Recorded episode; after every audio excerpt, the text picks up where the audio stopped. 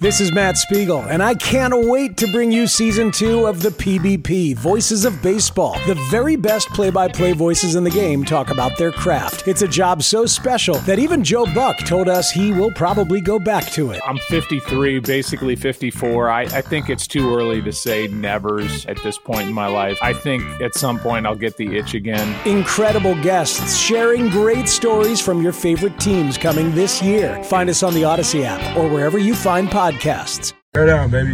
Yes, sir. Bears fans, this is Take the North. It's real simple. You know, if you take a person's legs away, they can't run. With your hosts, David Haugh. I want to remind people there is no award for coming to the conclusion fastest on a quarterback in your football city. Nobody remembers, and frankly, nobody cares. And Dan Wiederer. Particularly in this town, we start to get the extremes trying to outshout each other, right? Those who think that he's a bust are trying to outshout those who think that he's going to be an absolute seven time All Pro. We're going to take the North and never give it back. Welcome to Take the North, the podcast that covers all things Chicago Bears. I'm David Haugh from 670 The Score, along with Dan Wiederer from the Chicago Tribune who covers the Bears. He's at Halas Hall. Dan, this has been a week of regrouping and preparing and getting ready for a big challenge on Sunday in Minneapolis. The Vikings, they're very good. They're three and one. The Bears, two and two, and reeling a bit. David, I'm a big believer in vibe, right, in a building, and it's one of the things that you can get from being around every day. And the word you used a minute ago is very telling regrouping. I think it has felt like a regrouping week here at Halas Hall. And uh, in some ways, that's a good thing. In other ways, it's the first time that this team has been shaken a little bit, in my opinion. And now they've got to figure out what to do with being shaken. And, and, and so now it's up, uh, up to them to respond in a division game on the road against a, uh, an opponent that's beatable, but that is certainly going to challenge them them in in a lot of significant areas to be at their best to pull off an upset, right? And so uh, the Bears have to figure out what to do with this. They're going to go into this game without one of their captains, and Cody Whitehair, who has been placed on injured reserve since you and I last talked. Uh, they look like they're going to be going into this game without Jaylon Johnson, who still has not returned to practice with the quadriceps injury. And so now you've got a lot of things stacked against you uh, with an already thin deck, I guess, and, and, and we'll see how they respond. So let's set the table for what we're going to do today. We're going to look ahead at the challenge for the Bears uh, Sunday against the Vikings in Minneapolis at US Bank Stadium. This is the Take the North podcast. You can get it on the free Audacy app or wherever you get your podcast. You want to download, you want to subscribe, you want to be here all season long because this is a big year in the development of Justin Fields and many other things uh, that they haven't forgotten about as we heard from Luke Getsy today. And we'll get into what Luke Getsy had to say. And Dan, I think as we continue to look at and gauge the progress of a quarterback, there's some other things going on. Let's start with some of the details. You mentioned Jaylon Johnson missed practice again. His quad is maybe more than day to day that Matt Eberflus has described it as. You look at him as maybe being unlikely. Tough week to miss with Justin Jefferson on the other side. But Bears offensively got a little bit of good news. I felt like it was encouraging David Montgomery limited. He returned to the practice field. He did, and we had an opportunity to speak with him after practice. He said he felt encouraged anytime he gets a chance to practice with his guys. He feels encouraged. Certainly, the way that injury appeared when it occurred against the Texans led you to believe, oh, you know, this looked pretty bad. Let's see how quickly he can respond to it. Uh, to David's credit, he's he's back fairly quickly. I think they want to see how this thing responds in the next couple days before they make a decision. He may be one of those kind of Sunday morning, uh, put it through the uh, the paces uh, on the field on Sunday morning and make a decision there. But at the very least, it's trending in the right direction, and David feels good about it, and that's good news for the Bears. Let's look at that secondary situation without Jaylon Johnson because I think, yes, there's one thing to face a team without your best cornerback, and it's the Texans and it's the Giants, yeah. and they have no passing game to speak of. It's quite another to face the weapons that the Vikings present in Justin Jefferson, Adam Thielen, and Kirk Cousins throwing them the football. Who will try to fill in for Jaylon Johnson will still be Jaylon Jones, and who yeah. does that put the burden of chasing Justin Jefferson around on? Yeah, listen, you're still going to have your your cornerback trio of of Jaylon Jones, Kindle Vildor, and Kyler Gordon, and then you're going to have to use safety help from Eddie Jackson and Jaquan Brisker to to account for this passing attack. Now, listen, we heard from Alan Williams on Thursday afternoon, and it was almost like he was playing some reverse psychology with the Vikings, knowing how dangerous Justin Jefferson is. Look, this is probably the most balanced offense the Bears have faced since the season began with a team that can hurt you through the air and on the ground. And so there were a lot of questions, predictably, about how do you contain Justin Jefferson. And Alan Williams was saying, listen, the Vikings have our stat sheet they understand that we struggle to stop the run. And so until further notice, they're probably going to run it down our throats. And I don't know if that was just kind of a, hey, you know what? please try to run it at us because we don't want to have to account for for Justin Jefferson with with the secondary we have, or if it's just a, an honest acknowledgement of oh boy, uh, we know what our weaknesses are and we know what teams are going to attack. Either way, it's not an ideal situation for a reeling Bears defense to go up against an offense that can test them. I looked it up this morning during the Mully and Haugh show. Dalvin Cook's career high, 206 rushing yards. That's in jeopardy of being eclipsed Sunday uh, against the Bears because they're giving up 183 on average, and they have given up more in the past couple weeks. So this is an opportunity for the Viking offense to build some momentum and to continue to grow. All right, let's look at the offensive line for the Bears because that's a mess as well. Uh, Lucas Patrick played everywhere uh, uh, during practice, according to Luke Getsy. We heard about Cody Whitehair. He'll be out for at least four games. Dan, when you look at what Sam Mustipher has done, or at least the game that he struggled through last week, he would be, to me, the most likely guy of being replaced. At the same time, I don't know what else you do in terms of depth. What do you expect on the offensive line Sunday against the Vikings? Educated guess says it looks exactly as it did when the game ended in New Jersey on Sunday afternoon. Lucas Patrick as your left guard, Sam Mustipher still as your starting center, and Teven Jenkins at right guard. Uh, they're going to have to find some answers to the interior of this offensive line quickly because you need to give, and we'll get into this more later in the show, Justin something to trust, right? And, and, a, and a quarterback who's trying to develop pocket presence and pocket poise has to trust that his pocket is going to be clean more often than it's not. And so they've got to figure out answers there. They've got to do it uh, quickly. And and on, on, Sunday, they're going to face a, a 3 4 defense led by former Bears assistant coach Ed Donatell, uh, who's going to, to to play some of that bend don't break style with with a lot of, you know, two high safety. You put the shell on the top of the defense and, and you try to get the Bears to, to dink and dunk their way down the field. And, and hopefully they make a mistake somewhere in there. And so, along with kind of trying to uh, keep the pocket clean, the Bears are going to have to retain patience and, and understand that this is going to have to be a methodical, grindy type game for them to, uh, to to do the things they want to do offensively. I like the symmetry. We have Ed Donatell, the former Bears assistant, uh, being the defensive coordinator of the Vikings, and you have Alan Williams, the former Viking assistant, yeah. being the defensive coordinator of the Bears. Two guys very familiar with the other franchises, very much on the spot Sunday. Okay, the last little detail to address before we move on to other things. Uh, when you look at the wide receiving corps for the Bears, N'Keal Harry activated this week. He has four weeks to become part of the mix in terms of being part of that receiver court. Do you think that he will be up on Sunday because he's a big target that can help a, a struggling quarterback, maybe because he's just a, a, wider catch radius. But what do you expect out of N'Keal Harry on Sunday? Yeah, I don't expect him to be active on Sunday. I think, look, this guy's missed two plus months of practice. He's coming off of ankle surgery. It's not just a, an ankle sprain. And so I think both physically and mentally, the Bears are trying to get a better barometer of where he's at. Is he moving around uh, with the fluidity that they want? Is he capable of establishing timing, right? And, and, and understanding understanding what his roles are within an offensive system that he hasn't had a chance to practice in for for for a long, long time since the very early parts of training camp. Uh, so I wouldn't expect him this week. It's obviously good that he's back at practice. I would expect, and this comes uh, from inside the building here, some offensive reps for Velus Jones, right? Nice. Who's another guy who's coming back off of a long uh, injury and, and obviously only played on special teams against the Giants. And so you, you, would think a handful of offensive snaps for Velus.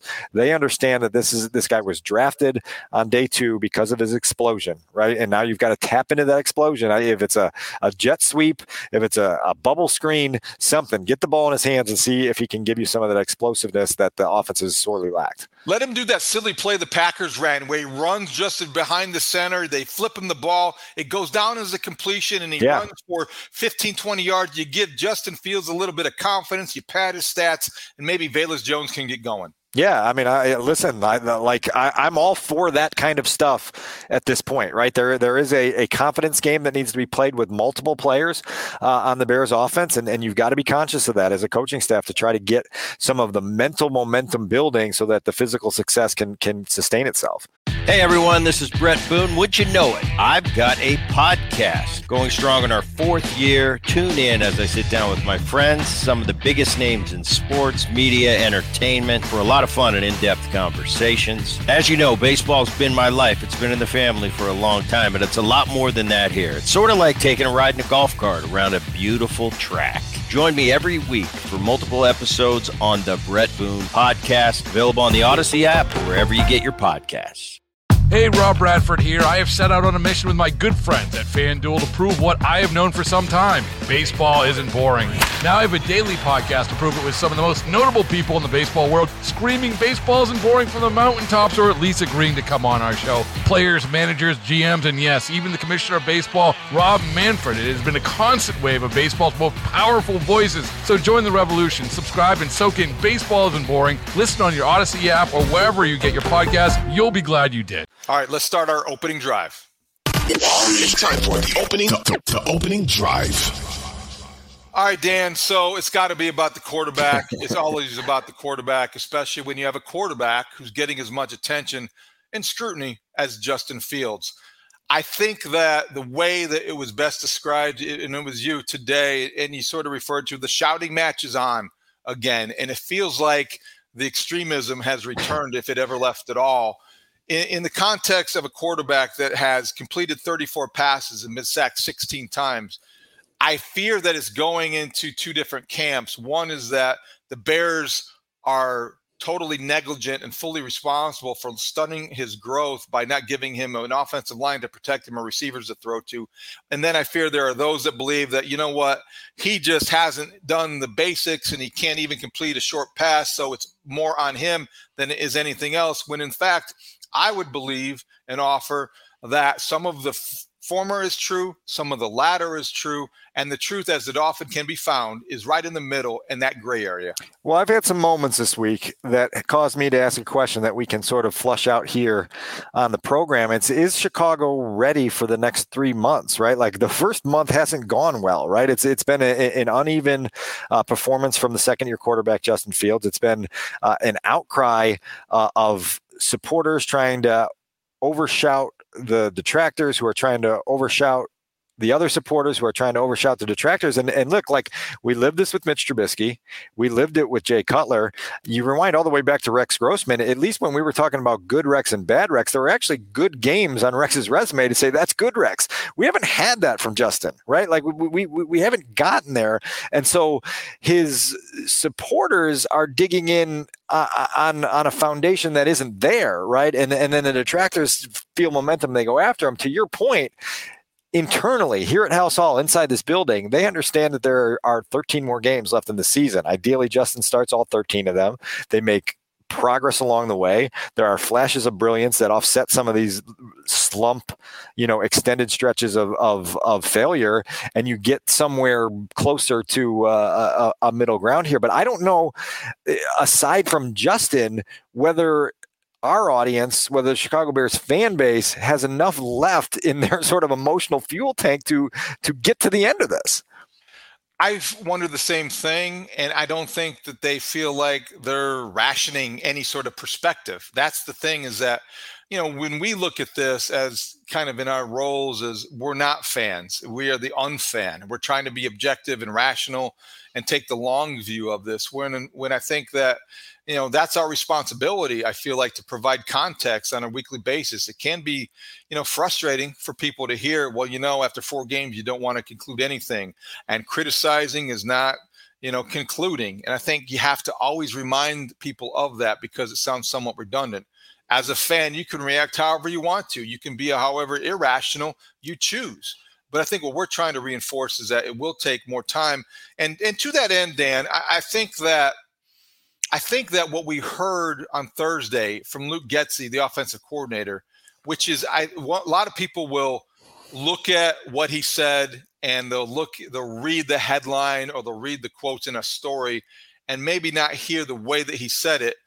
I just feel like when he talked about he tried to say it wasn't a bad month for Justin Fields. I, I know what he was trying to do, but let's listen to Luke Getsy when he was asked about, uh, and the question included the the f- framing of putting it. This has been a bad month for Justin Fields, and this is the way Luke Getsy responded. I don't think he's had a rough month. I think he's I think he's gotten better each week. Um, I think he's growing tremendously, and uh, you know it's not easy. We're playing good football teams, and uh, it's not easy to become you know the level quarterback that he wants to become, and I know that he can uh, he can become, and and so we're and the important thing is that we stay focused, we stay uh, we keep our eyes on that progress or on that process, and we make sure we get better each and every week, and and I and I believe that we we're, we're in the in that phase.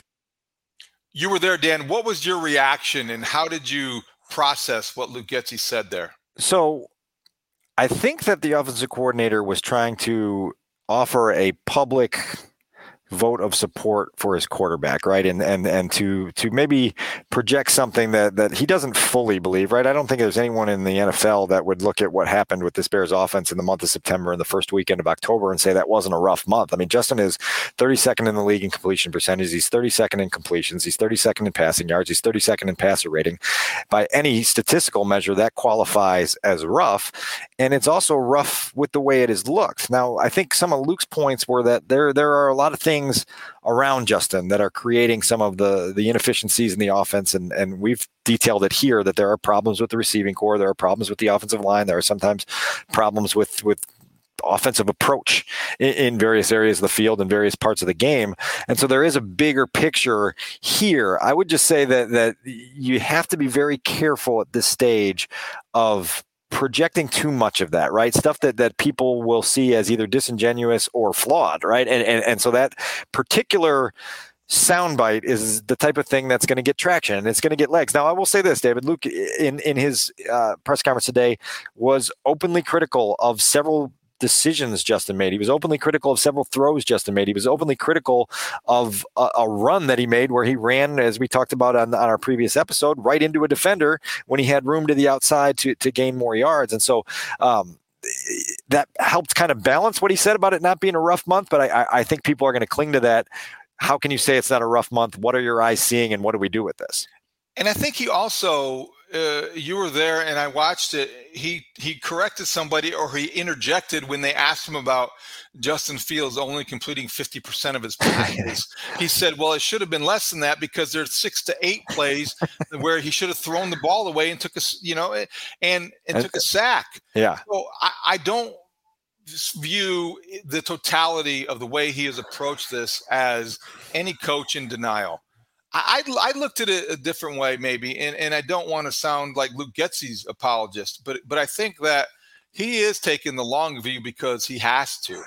He's saying things that he knows he has to show support where other people have quickly abandoned Justin Fields, which is within their right as a fan, which is within their you know, job description as a commentator, columnist, analyst, or talk show host, whatever the case. I don't think Luke Getsy can be that guy. And I think today was an example of of that he won't be that guy. And I would liken it to this. When you're talking about, you know, to stay with the whole idea, Luke Getsy, your honeymoon is over. that ended in Green Bay, right?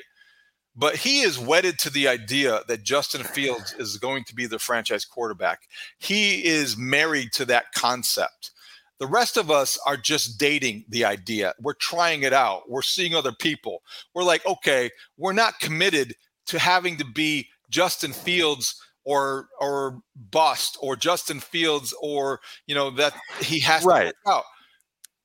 Luke Getsy to him, you've got to do whatever you can as as his coach, as his mentor, as his support system to say, you know what, we're going to tell you privately you're struggling. Publicly, I've got your back, and this right. is an example of that because I am going to do whatever it takes to make this work. Well, the other part of this that I think was notable, and Luke acknowledged this on Thursday afternoon, is that is that the outside world looks at this through a different lens, right? And, and, and everyone in the outside world right now is trying to answer: Is Justin the guy? Is Justin the guy? Is he going to be the guy long term? And internally, Luke is saying what we're focused on is how can we help him get to a spot in Week 18 this year that has shown that he has grown, that he has developed, that he has made progress in many key areas of playing quarterback in the NFL.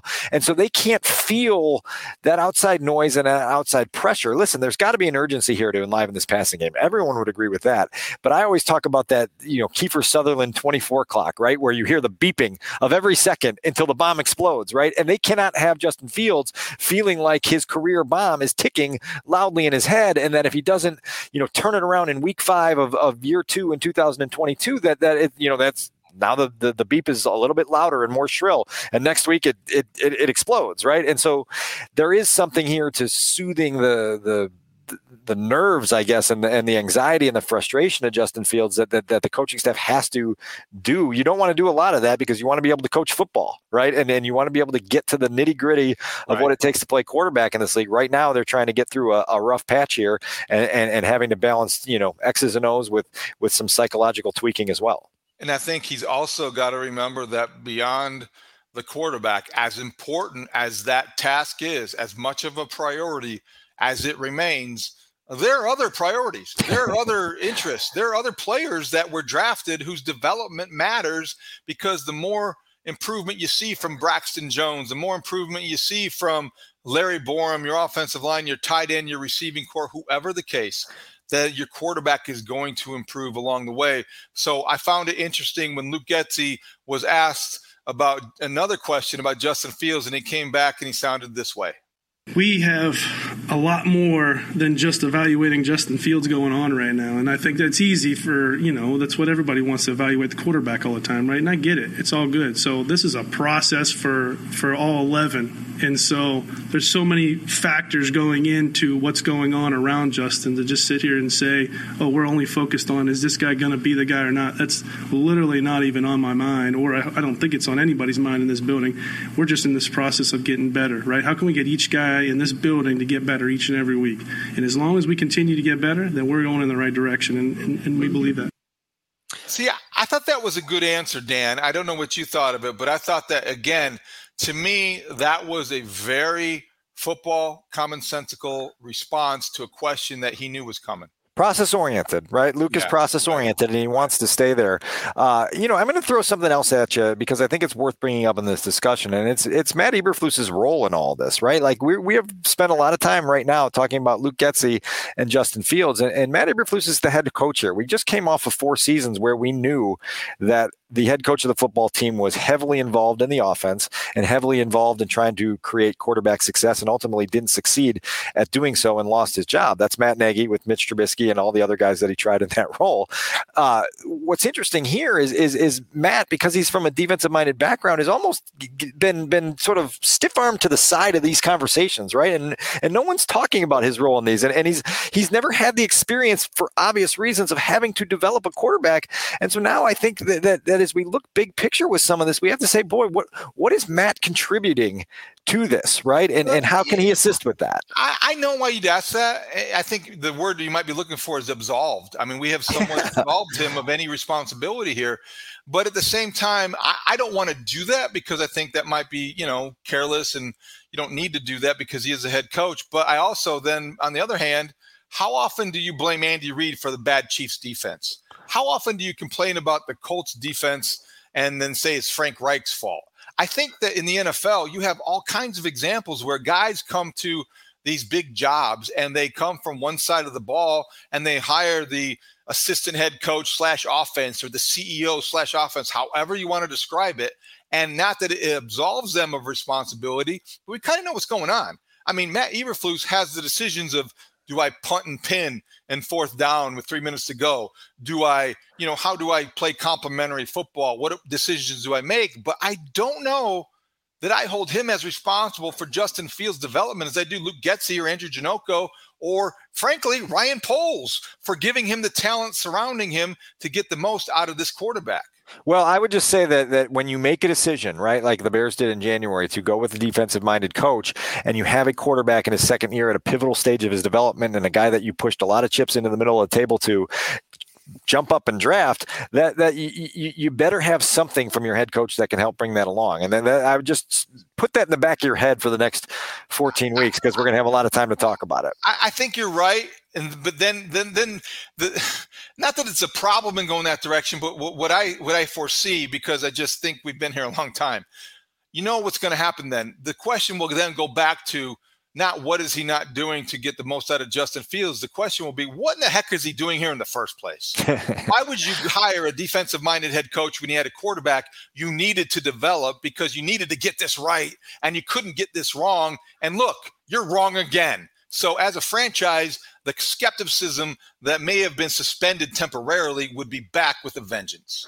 Yeah, I, I mean, it, this is why I say that that we're we're sort of in this this. Um, I don't want to say tunnel visioned, but but singularly focused world here right now with the 2022 Bears because there's so little happening outside of the quarterback position that is right. interesting, notable, or important, right? and so and, and, so the entire conversation is revolving around this on a daily and weekly basis, and it's something the Bears have to juggle as they go through it. Can I tie up one loose end for you? Yes. Um, on we talked so at length about the four verticals play in our last podcast episode, the play that Justin didn't see Mooney open for a touchdown, ultimately took off and ran for a run. I wrote about that in my quarterback review uh, at ChicagoTribune.com, and we've had more input the last few days from Fields himself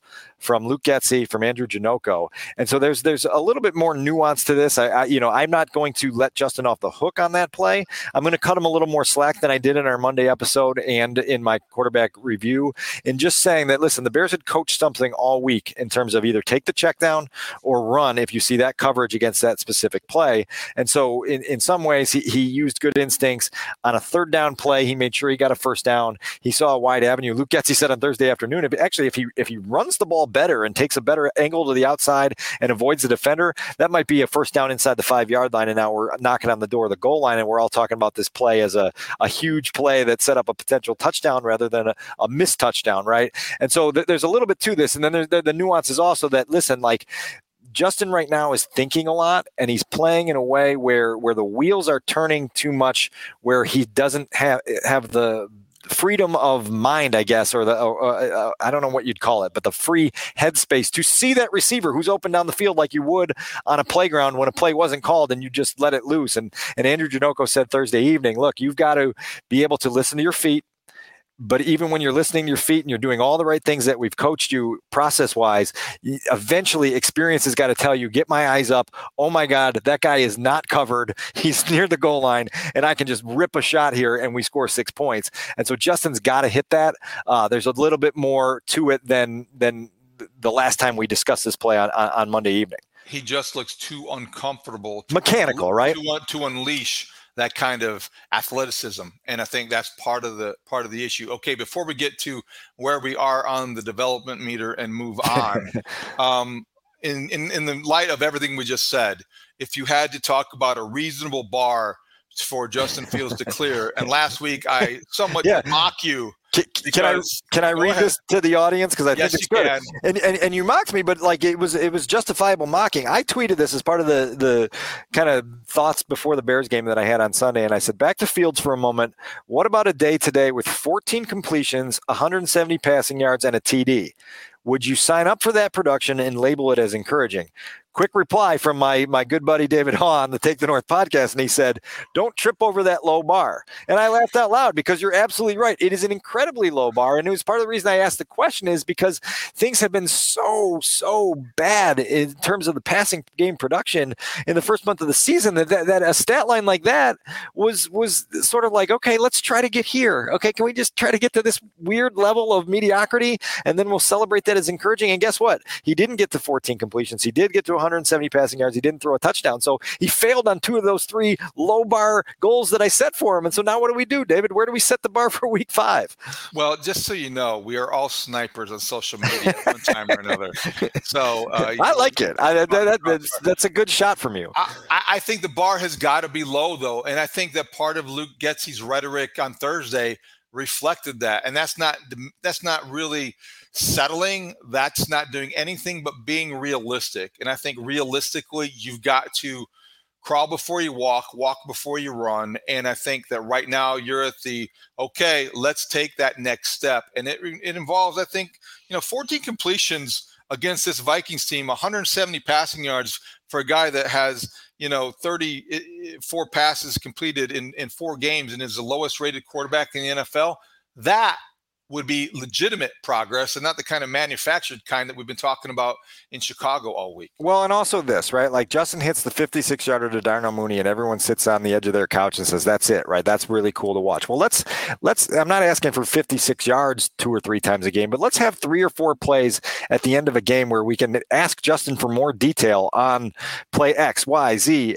You know, what, what, about your second touchdown pass, right? Like, let, us let, get to that level where that, those conversations can occur, and maybe the tone of everything will, will loosen up a little bit. Obviously, it starts with producing those moments on the field so that the outside world has something else to talk about other than the, these numbers that are that are so staggeringly low. Speaking of tone, have to address this before we move on to our next category at the podium. He was again reticent this week. He was very reluctant to share many details. It seemed like a guy that wanted to be anywhere anywhere else, but explaining why he's playing so poorly. Uh, cause effect. What what effect did you? What reaction did you have to that? I, I think that before you answer, I'll, I'll say this: people have speculated. Well, you know that shows how little confidence he has and, and how much it's suffered. I don't believe that necessarily. I think that he has not lost confidence. It's not about confidence. It's about tolerance. Right. I don't That's think it. he wants to be there. I don't think he wants to subject himself to the kind of questions uh, from people that can't understand in his mind what he's going through and how big and, and enormous the challenge really is. And I just think that is more of a reflection of a 23 year old that is like, why are why are, are you guys and everybody else picking on me because you don't know what I'm dealing with. I'm with you on that. I, I, I would use the word agitation, right? And tolerance is a good word as well. And it's something that has to improve because this is part of the role. I mean, we've talked about it more than once, and it's it's it's probably a shame that we've had to address this multiple times because it's really easy. I mean, that that news conference on Wednesday afternoon was five minutes. It's not hard to to to, to get in a, a, a, upbeat mood for five minutes, even if it's a, a little bit false, right? Like just to just to to wall off the critics for a little bit. Don't give them red meat to jump on, right? And so so Justin's got to learn that, and somebody's got to help him with that and understanding. Look, man, like it will do you no good to get up here and be curt and to be agitated and to show uh, sort of slumped in your seat, frustration outwardly. It's just it's not going to help anything, and so you got to just you know for six minutes lock in, right? Lock in and, and and get up there and sit up tall and tell a joke and and do some different things. You know, I, I don't know. Again, it, this comes back to play on the field, and as soon as the play on the field allows an opening for other questions to be asked, I think some of this will naturally lighten. So step one, go out and make some plays Sunday against the Vikings. Give the, the rest of the world other things to talk about, and then the conversation will be a little bit more comfortable. So, in light of that conversation on Wednesday in front of reporters, in light of the performance on Sunday against the Giants, our Justin Fields development meter stands at concerned. I think we can agree that it stands at concerned. Didn't really move the needle much this week. Dan, do you agree with where that currently stands? I do. Needle shook a little bit, right? Like it shook yep. toward toward toward worried a little bit more. Yep. Uh, but I, you know, like we're going to have some evidence here in the next few weeks with a, a, a couple unorthodox weeks, right? Like the Bears are going after after Minneapolis. They go into a short week against the Commanders, followed by a super long week before they play on Monday night in Foxborough. So there's going to be some different challenges that will uh, will test Justin a little bit more, as well as this entire football team. Fine work on the meter there, Adam Studzinski, our ace uh, producer. We'll hear more from Studs when we get to our predictions in the next segment. The numbers game. Okay, Dan, every week look forward to this. ChicagoTribune.com. You have a package of numbers that are relevant to the game plan, to what will happen on Sunday and we're going to hit on a couple of those now. Where do you want to start? Because I think that you could go a lot of different directions. A couple stood out to me this morning when it was published. Yeah, so I've got four for you. Two of them are going to be linked. The first one is just you don't even need to comment on it. It's just going to be a weekly update until it gets somewhere. It's 0.77, and that's the number of completions per possession by the Bears offense through the first four games of the season. I'm going to bring this up every week on the show until it gets north of 1.0, right? Like this is going to become the staple until the Bears average more than a completion oh. per possession. So we we don't even need to go any more into that because it is what it is. All right. Now moving on to the paired numbers, I'm going to give you this 15, 291, 2. That is the catches, receiving yards, and touchdown total of the entire Bears receiving corps. Oh my God. 15, 291, and 2. And now we're going to compare that with 28, 393, and 2. That is the catches, receiving yards total, and touchdown total of Justin Jefferson of the Vikings, one man. Oh my gosh. Facing the Bears in the entire category. Oh my gosh. Okay, so this brings up my meatball question of the week. I'll use it now because there's many that I could choose from. Does this mean that the Bears should be looking at veteran wide receivers that might have been cast aside on the waiver wire? Tavon Austin. I know OBJ's out there. The rumors the Packers or the Giants. Is there anybody else out there that can come in? I know N'Keal Harry is healthy, but he's not going to play likely on Sunday. Is there anybody out there to offer any help? I promise you, Odell Beckham Jr. is going to find a team that's got a chance to play deep I, into January. I know. I just yeah. want, I know you said it was a meatball question, so the yeah. meatball fans can get their Parmesan cheese and put that question to the side. Okay. Uh, you know, look, like I, am all for exploring any option you can you can look at, right? Byron Pringle's on injured reserve. Uh, Velus Jones has been hurt. N'Keal Harry's been hurt. Like you, you don't have the luxury right now of being selective or picky. Uh, you just need to have mutual interest from from somebody that wants to come join an offense that's struggling like this you know, you think back to to to I guess it was was it Trubisky's rookie year where they had that receiving corps where I think Kendall Wright and Dontrelle Inman were their top two targets, oh, right? I just had a flashback. Right, yeah, and it, and it's painful, and that's kind of what we're looking at in a, a different version here. Uh, look, they they they've just got to find ways to get things going. And Darnell Mooney had a, a, an uptick in production in Week Four. They needed to uptick a couple more times, uh, and so let's see let's see what they can do there. Uh, but man, like the other part of that is is Justin Jefferson is really damn good, David, and and since 2020, Justin Jefferson has the most receiving yards of any receiver in the NFL. And so they've got their hands full trying to defend him this weekend. Where have you gone, Josh Bellamy? Um, all right, what's, what's, another number that we need to look out for? All right, here's one more, and it's just a rando. It's a, a 2006, and it is the last time that the Bears played the Vikings in Minnesota before Thanksgiving. My entire time on the Vikings beat, my entire time on the Bears beat, these games have been either on November 30th or in December or into January. So it's always been a, a really cold weather trip up to Minneapolis. The Bears go up there. The last time, David, you might have been in attendance at this game, probably were, that they played in Minneapolis at the Metrodome before Thanksgiving. I, remember it too well. That Week three. Grossman gets injured game. No, no, no. That no, that wasn't the Grossman one. 2006. Grossman throws a game-winning touchdown pass in the final two minutes to Rashied Davis. That's it. Yes. Okay. 1916 win that that put the put the Bears. Uh, you know, I think they were three and zero oh at that point, and they they continued rolling. Obviously, that's the Super Bowl season. So good vibes last time. Didn't Rex get injured there one of those times? He did. He did. He got in a season opener one year. Uh, that might uh, would probably 2004. Four, I, I, there was maybe an four. image I have of Rex on a golf cart down in the uh, bowels of the old Metrodome, and I remember that well. But I also remember the Rashied Davis game in 06. That was a long time ago because then you got used to going to Minneapolis for the holiday. you had to bundle up, and it was a great trip because you could go to the mall, get your shopping done, and get back, and it's always a fun time. No sales so, tax on clothes at the Mall of America. Bingo! it's such a big bonus. All right, you know what the number is that you introduced? And it's on your list. And I, I credited you on the Mully and Haugh show, but I was also using it and getting a lot of mileage out of it. 36 possessions since the last touchdown pass. Yeah. 36 possessions since the last Bears touchdown pass way back to Equanimeous St. Brown when we broke down how great the play action That's right. Was. That's what I'm saying, right? We were oh breaking it down in, in, in detail and we haven't anything since. David, the crazy part about that is remember it was like the, the reasoning was like the Bears passing attack was, was stalled because they played in a monsoon. And guess what? The game in the monsoon is the only game in which they've thrown a touchdown pass, oh, right? they, they, they, throw two yeah. of them. So like, yeah. yeah. at some point this, this, this slump has got to break and, and we've got to have something else to talk about. Any other good numbers? Any anyone else you want to throw out there before we get to predictions? No, that's it. And okay. uh, yeah, the predictions I have a feeling are going to be one-sided this week. But you guys can tell me, and I know Studs, even even our even our Homer Studs is going to have to, to, to let us know if uh, if he can find faith in his beloved. Well, Bears. let's bring in Adam Studzinski, our ace producer, and also who is unselfish there with the shades. His future is so bright; he's got to wear those shades. Um, I think that Studs is very unselfish as well. Kevin Lapka helped out with the Justin Fields graphic, and he deserves as much credit as Adam Studzinski. I gave Adam the credit. Kevin Lapka deserves some too, and that comes straight from Adam. So, Adam, we want to know who do you predict will win Sunday at the best, I think, best stadium, Dan. I haven't been to SoFi, the best stadium I've been to at US Bank uh, Field in Minneapolis. Oh, you guys, you guys clearly haven't been to Youngstown, Ohio. Youngstown State Stadium is pretty great. they call it the, the the the Ice Castle or something. Yeah, it doesn't matter.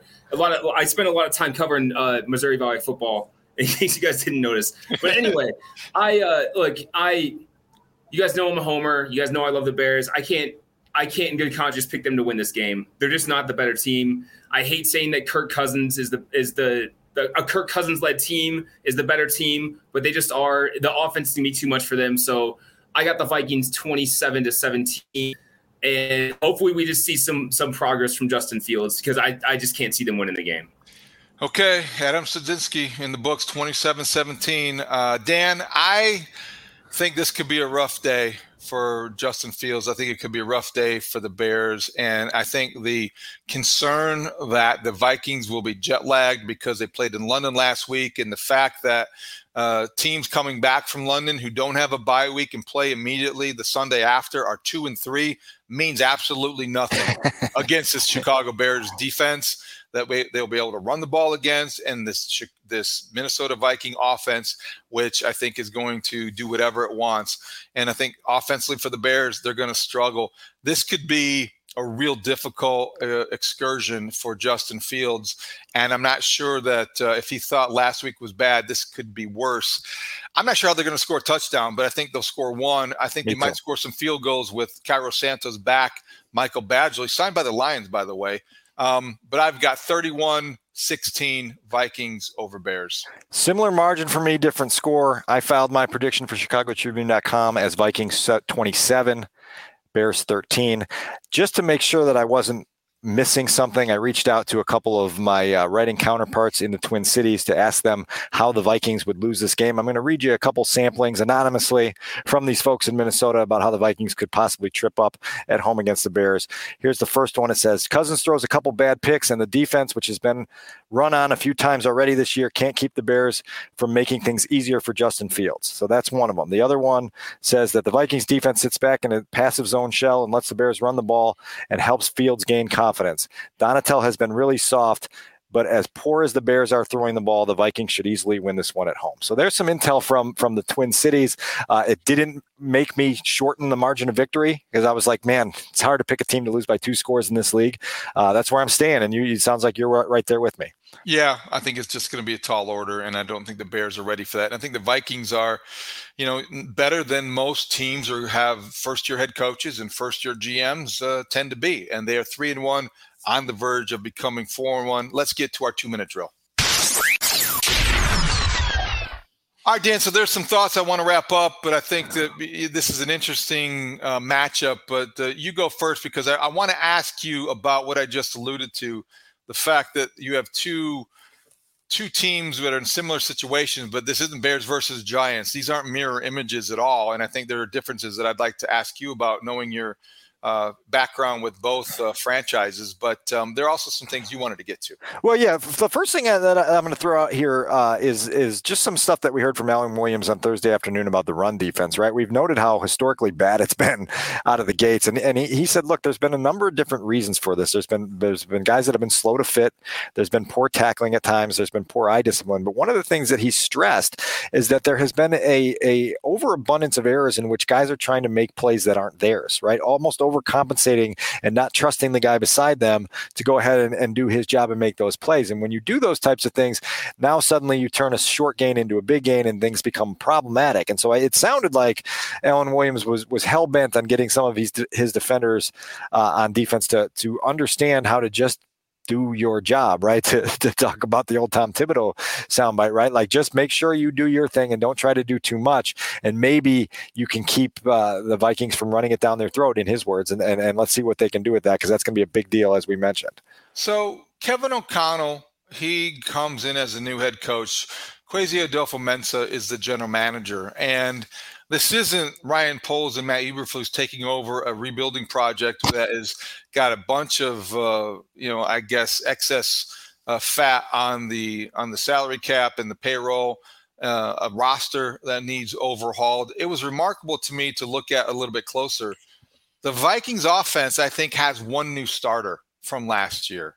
you know they're they're they have 80% of their production back on, on, offense and this is just essentially an upgrade in the approach offensively a little bit more innovation a little bit different um, play calling a little bit different schematically playing to kirk cousins' strengths front office wise there hasn't been the extent of roster turnover that you saw in chicago so i guess dan knowing how the bears have approached this knowing what the vikings are doing and frankly doing very well. What similarities or difference and differences do you see? And is there anything that the Vikings have done that the Bears could actually maybe learn from? Yeah, draft Justin Jefferson, right?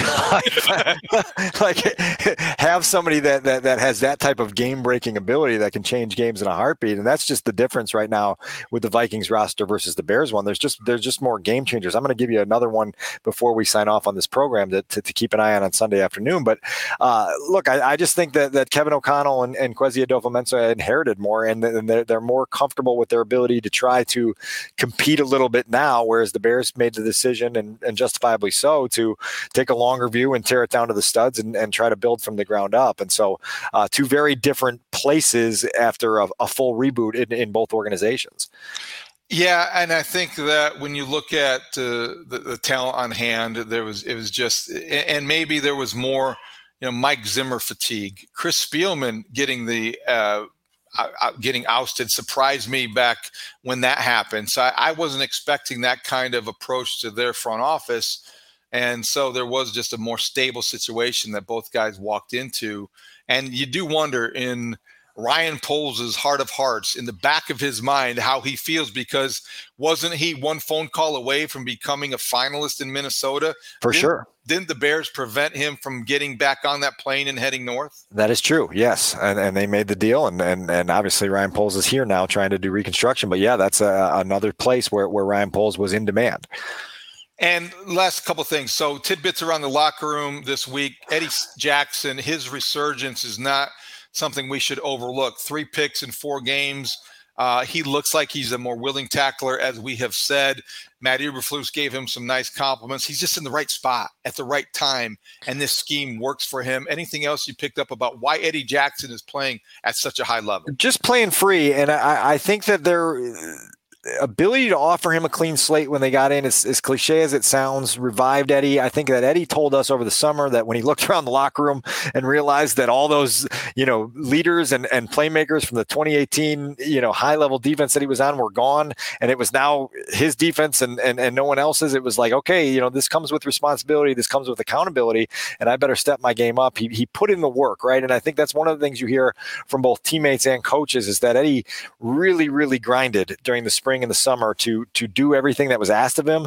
And it's really nice when a guy does those kinds of things and the results pay off immediately, right? Because then it just feeds into that contagious uh, work ethic. And so Eddie's had that going for him. Now you got to sustain it, right? You got to try to turn three picks into four, into five, into six, and now all of a sudden you've had yourself a, a season that's going to get you invited to a Pro Bowl. If the Bears shock anybody on Sunday, it'll be because their pass rush finally gets uh, revived and Robert Quinn has himself a day and under ideal conditions. I don't know if that's realistic, Dan. I think more likely the Viking pass rush is going to be the one that dictates the outcome.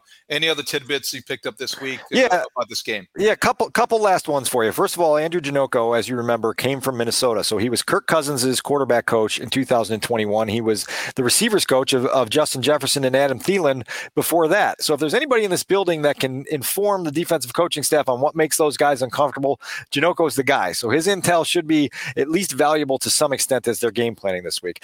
Darnell Mooney, we talked earlier in the week about some of the errors he's been making mentally, missing assignments, making some mental mistakes. We had a chance to talk to Tyke Tolbert, the receivers coach, on Thursday evening, and he was uh, very reassuring about the fact that these are going to become less and less as we go along. The fact that they are asking Darnell to play all three positions in their receiving corps the X, the Z, and the F, and they're actually making him change from play to play on certain drives. And so there's been some confusion in certain instances where Darnell thinks he's playing the Z, he's been he's in at the X, and it's it's all based on the personnel grouping that's in the game. So they've thrown a lot at him because they think he can handle it. And Tyke said he's never really had a receiver that they've thrown this much at in terms of the knowing this many different things of this many different positions at receiver. And so they're very eh, optimistic that this is going to be a, a short term headache and that ultimately Darnell will be Darnell. So I thought that was interesting because it's something obviously we talked talked about earlier. I got to ask you about Khyiris Tonga on the Vikings practice squad. what kind of intel can he offer the Vikings? Full fledged hits principle uh, espionage, right? Like that's, that's, that's it, right? Khyiris Tonga is going to be able to let them know that. There's a, another uh, humorous nugget from out here. I have a reputation. I, I, covered the Vikings when Harrison Smith was drafted there in yeah. the first round way back when. Domer, this him, is this is right? for our Notre Dame audience. I'm yeah. a huge Harrison Smith fan. He's one of my favorite players in the league. He's obviously had himself a hell of a career, and I have this reputation of always asking the offensive coordinators here every year, no matter what it is, about Harrison Smith. Well, I got cut off today, David, in the Luke Getsy press conference. We ran out of time, and I didn't, I wasn't able to ask the question about Harrison Smith to Luke Getsy. Quick thinking by me. Alan Williams was Harrison Smith's defensive coordinator his rookie season in Minnesota. So I got a Harrison Smith question into Alan Williams. He answered it very well and said there are some guys that the minute they step into the league, you just know they can play and that Harrison's processing time and, and his and his aggressiveness and all these other things have made him into the players he's become. So kudos to me for fighting around a, a, a, a shortcoming and, and, making the best out of it. That was some some off script playmaking that I did in the press conference room. Will that be used in chapter eleven or twelve of the biography? uh, yeah, I, that might be closer to chapter five. It might be higher okay. up, right? All yeah, right. because it details Harrison's early years the career. He has been a lot longer and lasted a lot longer, I think, than anybody anticipated anticipated. He's been around forever. Well, I remember David when they drafted him, there was some consternation in, in Minnesota about, oh man, he's just too slow. And I remember the front office guys and the personnel staff saying the the the, the stopwatch time doesn't mean anything when a guy sees things so clearly that he reacts three quarters of a second before everybody else on the field. We've seen that for a decade now with Harrison Smith, and that's something Justin Fields has got to be aware of, bringing this conversation full circle.